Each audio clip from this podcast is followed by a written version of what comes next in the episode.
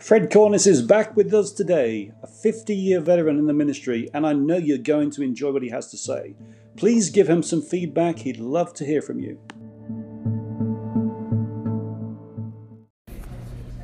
Interesting to uh, again just pause and have this time, somewhat of a teaching moment on prayer.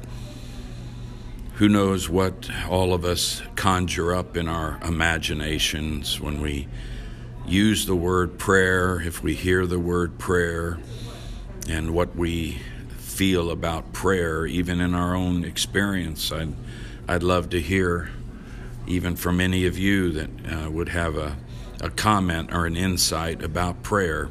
I'm always looking for some feedback. I figure maybe nobody's listening, but prayer is powerful. And it's also a great mystery uh, how can we even imagine an interaction, a dialogue with the infinite, unending, eternal, massive God, the God who's who's just inexhaustibly glorious, and we as finite, broken, sinful people, we have this experience, we have this opportunity called prayer we see it all through the history of the world. People have called upon the Lord God, help me. God, have mercy. God, help. The whole thought of prayer is wrapped up in a mystery. And we know that Jeremiah, one of the great, someone calls it uh, God's telephone number.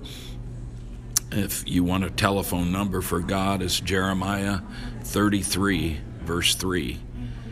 He said, Call Call upon me. Call upon me. I will answer you. I will show you great and mighty things which you know not. You know not. It is a mystery. How does it all work? How does God tie all these things together? How does God answer our prayers? We're at His mercy. We cannot we cannot understand these things. It's a humbling, a humbling thing to pray. So, as we think and teach the idea of prayer, what a humbling thought that we can approach God with any kind of request or His presence. You remember in Matthew 11, the Lord said, Come, come unto me, all you that labor, all you that are heavy laden, I will give you rest. So there's another invitation to come to him. We know the Bible says in 1 John chapter 5 verse 14 it says this is our confidence that we have in him that if we ask we're talking about prayer if we ask anything according to his will he hears us Think of that. He, God, hears. He hears us. Oh, oh, is that not breathtaking? God hears us. Today, thinking about prayer and where we're at, the time we spend, our devotion, our commitment, our confidence in prayer. This is the confidence that if we ask anything according to His will, He hears us. Of course, it might be yes, or it might be no, or it might be wait, but He hears us. I can't imagine Job in all of his suffering over and over the cries that must have went from his deepest being to God when he lost his home, his house, he lost everything, he lost his health, and he's crying out to God. And he even says, Even if God slays me, I'll still praise him. What a mystery that Job was in the middle of in his prayer life.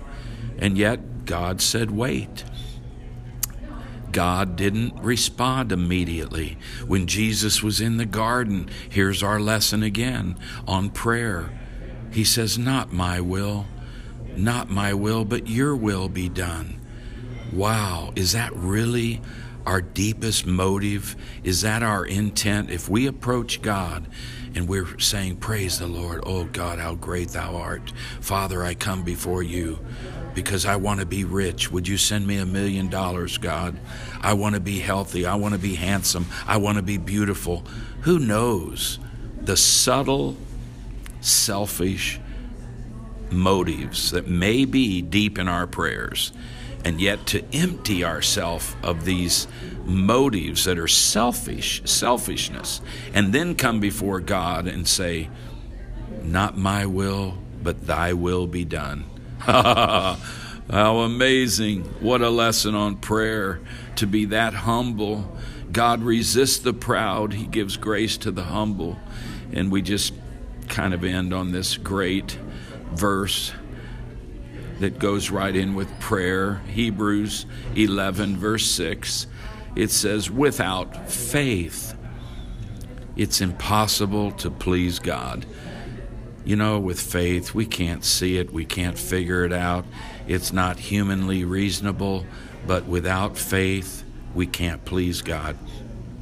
At some point, we come to the end of ourselves and we have faith in God, and that faith is solid, it's concrete, it's eternal.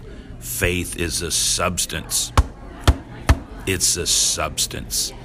So let's practice praying. Remember the one request from the disciples when they saw Jesus in prayer, they asked this request Lord, Teach us to pray. Are you teachable?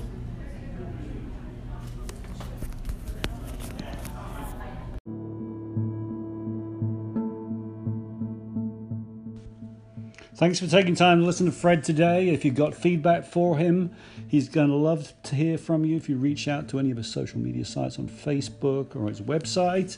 And if you'd be so kind, please do share this with your friends. Thanks. God bless you. Bye bye.